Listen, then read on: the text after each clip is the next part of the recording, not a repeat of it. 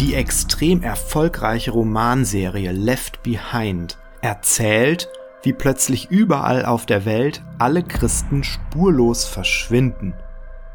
Die Idee für diesen Plot haben die Autoren aus dem Thessalonicher Brief, wo Paulus von der sogenannten Entrückung schreibt.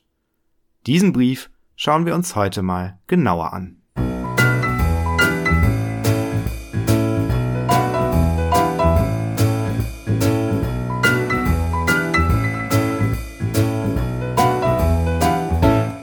Hier ist Bibel Plus, der Podcast rund um die Heilige Schrift und den christlichen Glauben. Und wir begeben uns heute in die größte und reichste Stadt Mazedoniens, nämlich Thessaloniki. Dem antiken Autor Miletius wird das Zitat zugeschrieben, dass Thessaloniki so lange reich und glücklich bleiben wird, solange die Natur sich nicht ändert. Diese Aussage bezieht sich auf die sehr günstige Lage der Stadt denn Thessaloniki besaß einen natürlichen Hafen, der als der beste des ganzen Ägäischen Meeres galt. Das Ägäische Meer ist der Teil des Mittelmeers, der zwischen Griechenland und der Türkei liegt. Neben dieser großartigen Anbindung an das Mittelmeer lag die Stadt zusätzlich noch an der Via Egnatia. Dabei handelte es sich um eine bedeutende Handelsstraße, die nach ihrem Erbauer, dem Prokonsul der Provinz Mazedonien Gnaeus Egnatius benannt war. Sie verband Rom mit dem Osten des Reiches und ging bis nach Konstantinopel. Im Westen endete sie in Dyrrhachium, von wo aus eine Seeroute über das Adriatische Meer nach Italien führte, speziell nach Brundisium. Und von dort aus folgte man dann der berühmten Via Appia bis nach Rom. Sowohl für wirtschaftliche als auch für militärische Zwecke lag die Stadt daher optimal. Auch politisch war Thessaloniki gut aufgestellt. Im Gegensatz zu den umliegenden Orten war es eine freie Stadt, die sich selbst verwalten durfte. Es gab eine Bürgerversammlung, die sich um die meisten öffentlichen Angelegenheiten kümmerte, und einen Rat, der aus dem Schatzmeister der Stadt und fünf bis sechs Beamten bestand, die Politarchen hießen. Der Historiker Lukas nennt diese Amtsbezeichnung in seiner Apostelgeschichte. Archäologen haben mittlerweile 28 Nachweise für die Verwendung dieses Titels in Thessaloniki gefunden. Der Titel taucht dabei sehr selten in anderen Städten und überhaupt nie außerhalb Mazedoniens auf. Dass Lukas die Amtsbezeichnung Politarch korrekt verwendet, ist daher eine von vielen Nachweisen für die historische Zuverlässigkeit seines Berichts. Was die religiöse Situation angeht, unterscheidet sich Thessaloniki dann aber kaum von den meisten anderen Großstädten des römischen Reiches. Neben den üblichen Göttern wie etwa Zeus und Aphrodite zeigen Inschriften und archäologische Funde, dass auch Mysterien und Kulte dort vertreten waren, in denen etwa die ägyptischen Gottheiten Serapis und Isis verehrt wurden. Besonders beliebt war aber Kabirus, der Schutzgott der Stadt. Der Sage nach war Kabirus ein Held, der von seinen zwei Brüdern ermordet und mit den Symbolen königlicher Macht ausgestattet begraben worden war. Einer Prophezeiung gemäß sollte er zurückkehren, um die Bürger Thessalonikis von Unterdrückung und Armut zu befreien. Einige Forscher sehen Hinweise dafür, dass sich Kabirus in der Zwischenzeit zu einer Gottheit der Elite entwickelt hatte. Dies könnte ein Grund dafür gewesen sein, dass viele Bürger der Stadt für die Christusbotschaft empfänglich waren, weil Jesus sich besonders für die Schwachen eingesetzt hat. Auch der Kaiserkult gewann in Thessaloniki zunehmend an Bedeutung. Der Stadtführung diente er dazu, sich mit dem Kaiser gut zu stellen, und aus römischer Sicht war er natürlich deshalb wichtig, um die göttliche Natur der Kaiser herauszustellen. Das schadete nie, wenn man sich gehorsame Untertanen wünschte.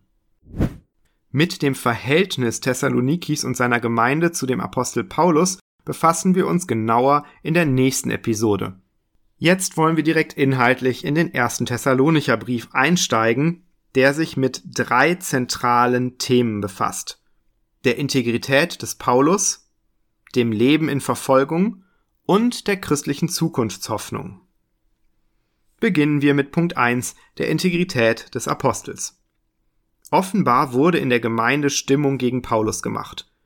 Zu den Vorwürfen gehörte wohl, dass der Apostel das Evangelium aus Habsucht predigt, um sich zu bereichern. Hören wir mal auszugsweise rein, wie emotional und energisch Paulus diese Angriffe zurückweist.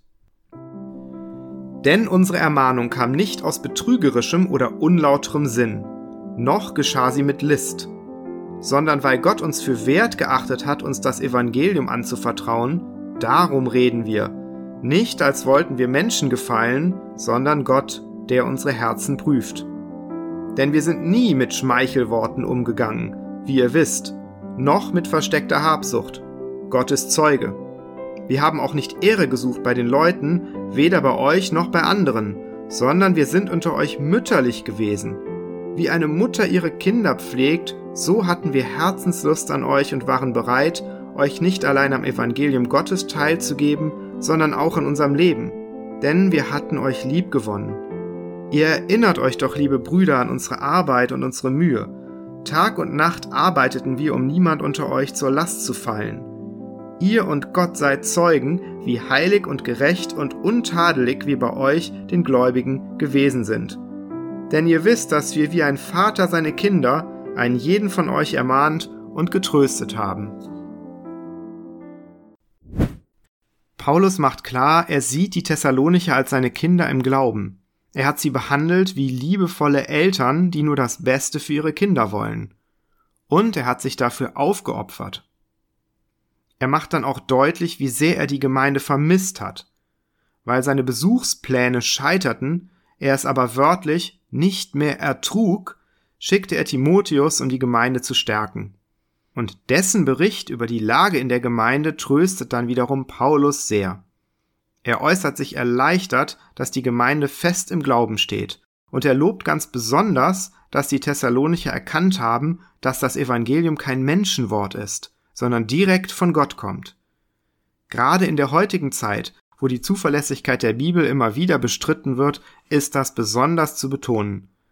Paulus sagt wörtlich, und darum danken wir auch Gott ohne Unterlass dafür, dass ihr das Wort der göttlichen Predigt, das ihr von uns empfangen habt, nicht als Menschenwort aufgenommen habt, sondern als das, was es in Wahrheit ist, als Gottes Wort, das in euch wirkt, die ihr glaubt.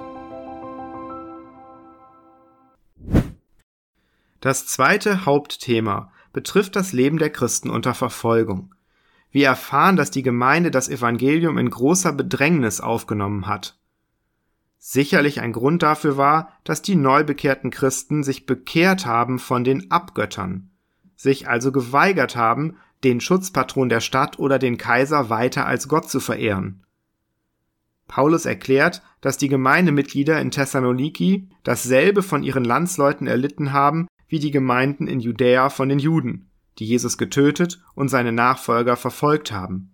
Paulus befürchtete, dass die Gemeinde in diesen Bedrängnissen ins Wanken kommen und das Bekenntnis zu Jesus verwässern oder aufgeben könnte. Dann wäre seine Arbeit vergeblich gewesen. Er ermutigt die Christen dann so zu leben, dass sie Gott gefallen, Dazu gehört für Paulus das Meiden von Unzucht und gieriger Lust, Ehrlichkeit im Handel, brüderliche Liebe und ein ehrbares und fleißiges Leben. Zusammenfassen lassen sich diese Forderungen unter dem Stichwort Heiligung.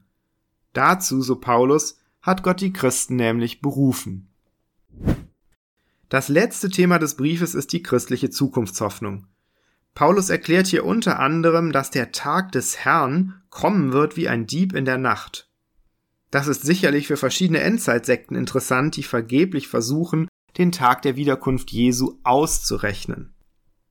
Besonders bekannt ist der Thessalonicher Brief aber wegen seiner Lehre der sogenannten Entrückung, die nicht nur in theologischen Fachbüchern, sondern auch in Romanen ausführlich behandelt wurde. Paulus schreibt dazu in Kapitel 4.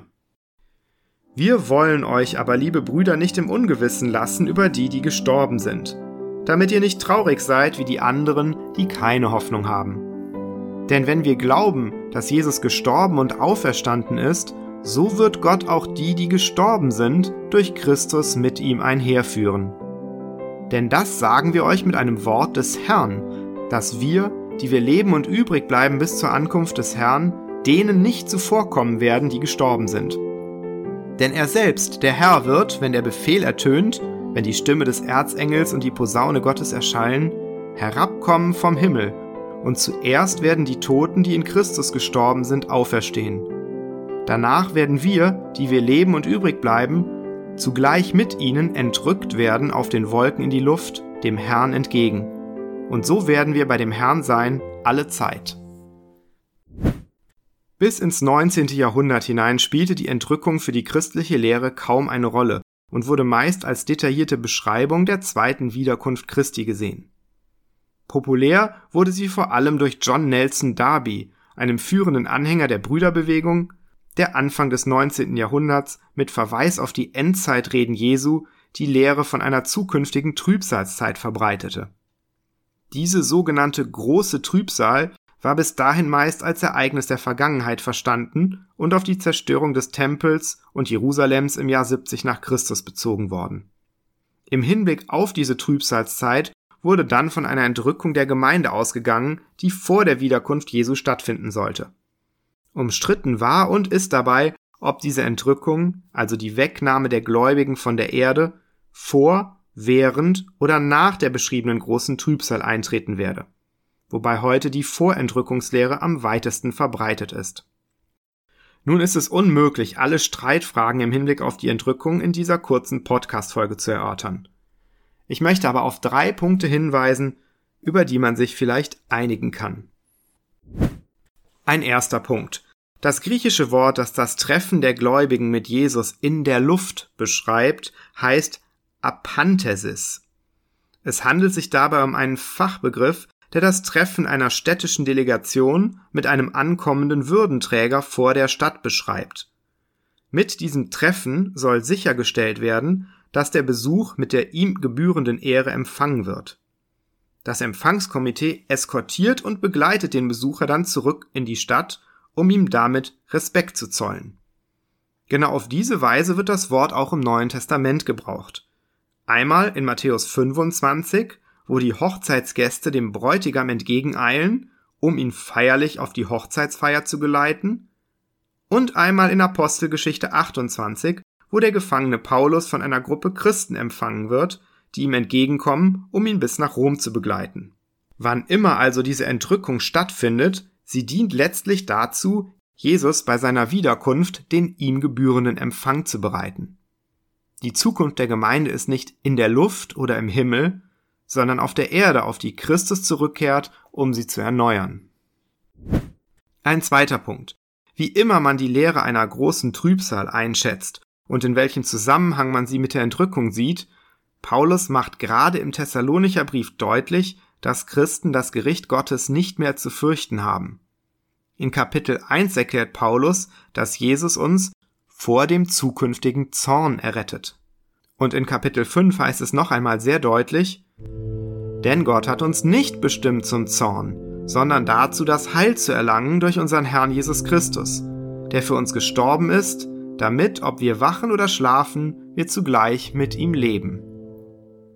Der Ausblick auf die Entrückung versetzt Paulus nicht in Angst und Schrecken, sondern ist für ihn Grund zur Freude. Er fordert die Thessalonicher ausdrücklich auf, sich mit dem Gedanken an die Entrückung zu trösten. Ein dritter Punkt. Das Entscheidende ist nicht das Was und Wie und Wann der Entrückung, sondern deren Ergebnis, dass wir nämlich bei dem Herrn sein werden alle Zeit. Und darin sind sich alle einig. Und das sollte dazu führen, die zahlreichen Streitfragen im Zusammenhang mit der Entrückung in Liebe und gegenseitigem Verständnis auszutragen. Das war's auch schon mit dem ersten Brief an die Thessalonicher. Ich möchte schließen mit den Abschiedsworten des Apostels Seid allezeit fröhlich, betet ohne Unterlass, seid dankbar in allen Dingen, denn das ist der Wille Gottes in Christus Jesus an euch. Ich hoffe, Sie bleiben dran, denn beim nächsten Mal geht es um ein weiteres höchst umstrittenes, aber genauso spannendes Problem, das Auftreten des Antichristen.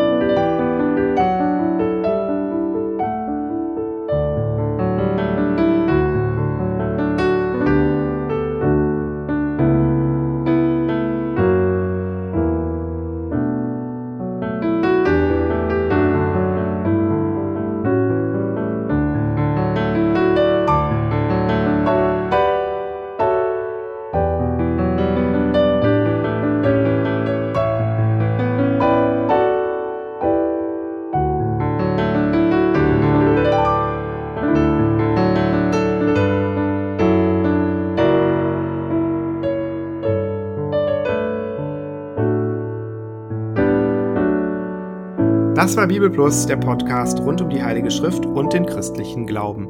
Weitere Informationen und Kontaktmöglichkeiten finden Sie im Internet unter www.bibel.plus.